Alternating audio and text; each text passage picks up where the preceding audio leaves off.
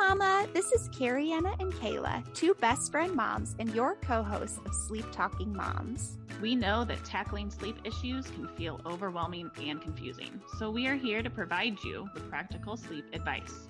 We want you to walk away from each episode with information you can actually use. Let's dive in and talk sleep.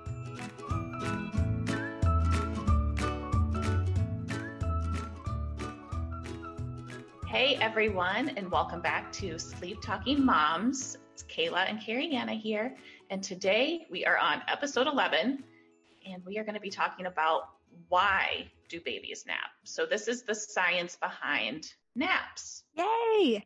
Yay! Yes, this is so important. It's important to know what's happening when they nap and why we do it. So let's go ahead and start off with why do we sleep? Okay, so why we sleep. There are a couple, I would say there are two different systems, if you want to call it that, that govern our sleep. Um, and the first system that is much more in line with our night sleep is our circadian rhythm. So we've probably all heard that term.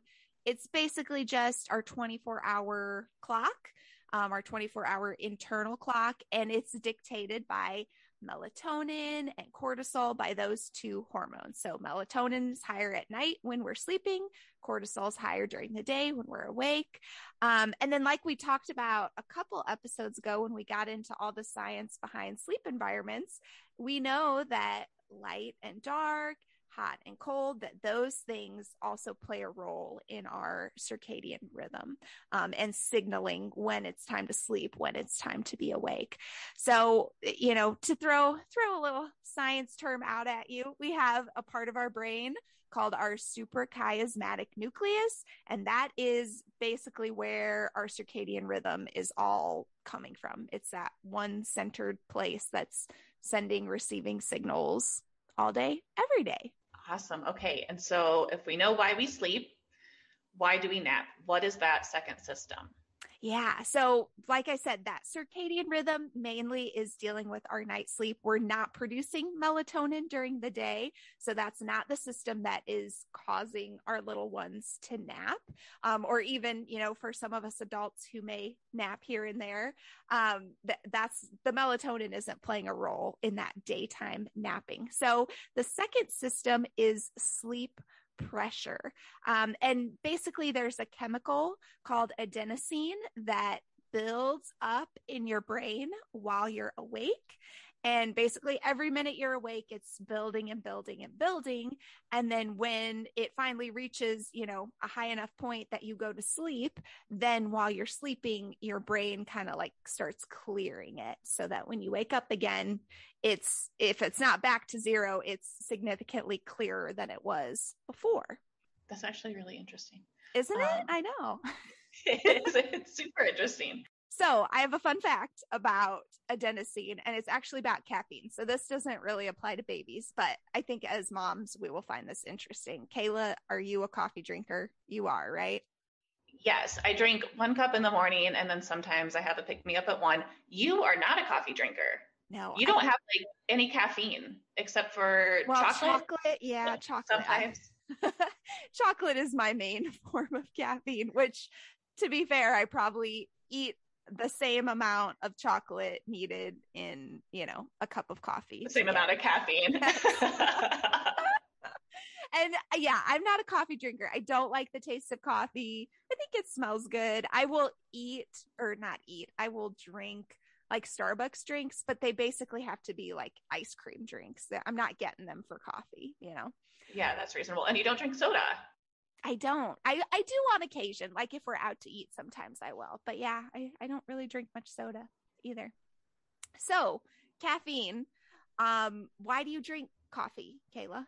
Um, I well, at this point, it's technically to wake me up, but I'm also very aware that it's because it's a habit at this point. I've got a problem. That's okay. That's all right.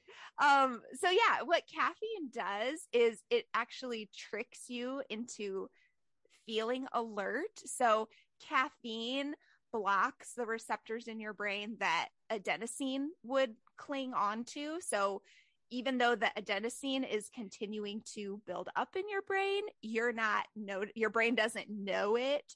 And so you're not feeling tired. So I thought that was really interesting. And that is. Yeah. And this just to give you an idea, not not to rip on my caffeine people or my coffee drinkers, but caffeine is like insane. Um, and so NASA did a study, I think it was in the 80s or 90s. I don't know for sure, so don't quote me on that. If I can find the the study and remember to put it in the show notes, I will. But they gave spiders different drugs. So they gave some spiders LSD, they gave some spiders speed, they gave some marijuana, and they gave some caffeine. Okay, so these poor spiders. Um and then well some of them may have been having a really good time yes that's true and then they let them you know like go about their day or whatever and build spider webs and then they compared the spider webs and it's pretty insane like if i don't put the link in the show notes you should just google like nasa spider web caffeine something like that because with like with marijuana, the spider webs looked pretty normal. With LSD and speed, they looked like a little wonky, but you could still tell it was a spider web. And with caffeine, it was like not recognizable as your typical spider web pattern. It was crazy, crazy to see the difference in the pictures and just kind of what effect it has on our brains. Is that why you don't drink caffeine? That is not why I don't drink caffeine. it's not stopping you. I only learned about that a year or two ago and I've always hated coffee. So it's I can't I can't pretend that that's why. Okay, so back to babies. Yes, why why do babies nap? Obviously, we talked about how adenosine works and you know, we know that as adults we may nap here and there, but we don't need naps to function. Um, and we also talked about melatonin does not come into play for nap time. Okay. Melatonin is an evening hormone. Um, so naps with babies, it's all about building that sleep pressure. And since we know that babies need naps and that the time that they spend awake, that increases as they get older, then we can kind of conclude that that adenosine is building up quicker the younger they are. So that's why we may see a newborn really only able to be awake about 45 to 60 minutes, but then we see, you know, an 18 month old who's able to be awake for five to six hours. So the speed at which that is building up and the speed at which they're feeling like, okay, I need to sleep or it's going to be meltdown mode, that is gradually um, stretching out more and more. And that's why, you know, when we get into the toddler, hopefully more towards the preschooler age, they're just going to stop napping because that pressure is not building enough for them to have to take a nap midday. Awesome. Well, a lot of good information here. Yeah. Um, a lot of important information. It's important to know why our kids are doing these things and also why we sometimes need to do these things. Mm-hmm. Um, so what are what are some things that you can offer to families who are struggling with naps in particular? Yeah. Oh, I'm so glad you asked me that, Kayla. Not that I told you I wanted to talk about this or anything. Um, so at the, at the end of this week, I'm actually launching my nap training mini course.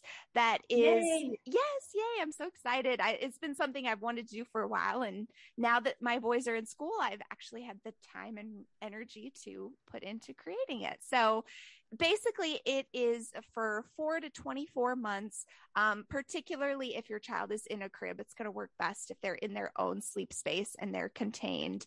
But it, it's a self-paced course. It's designed for babies who already fall asleep on their own at night. So maybe bedtime is is going pretty smooth but you're still really struggling with naps. It's most specifically designed for those families. Now if you don't have nights down and you don't have naps down a better option would be my sleep coaching crash course because that tackles it all.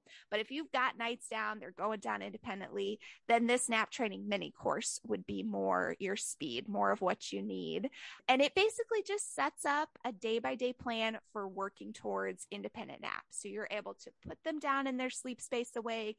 They're able to fall asleep. You've got all the timing right. You'll learn all about that and they'll learn to lengthen those naps too. So if you're stuck with some crappy 20, 30 minute naps, it will walk you through how to work through those and get them to nap longer. So that is coming out this Friday. Actually, if you want to purchase it uh, at the pre sale price, I'll have the link in the show notes so you can grab it. Um, but it officially will launch and be available this Friday. And I'm really excited about it. Yay! All right. So we hope that you enjoyed learning a little more of the science behind sleep, night sleep, and naps, particularly. Um, thanks for joining us. And we want to keep this episode short and sweet. So we will see you again next week. Bye.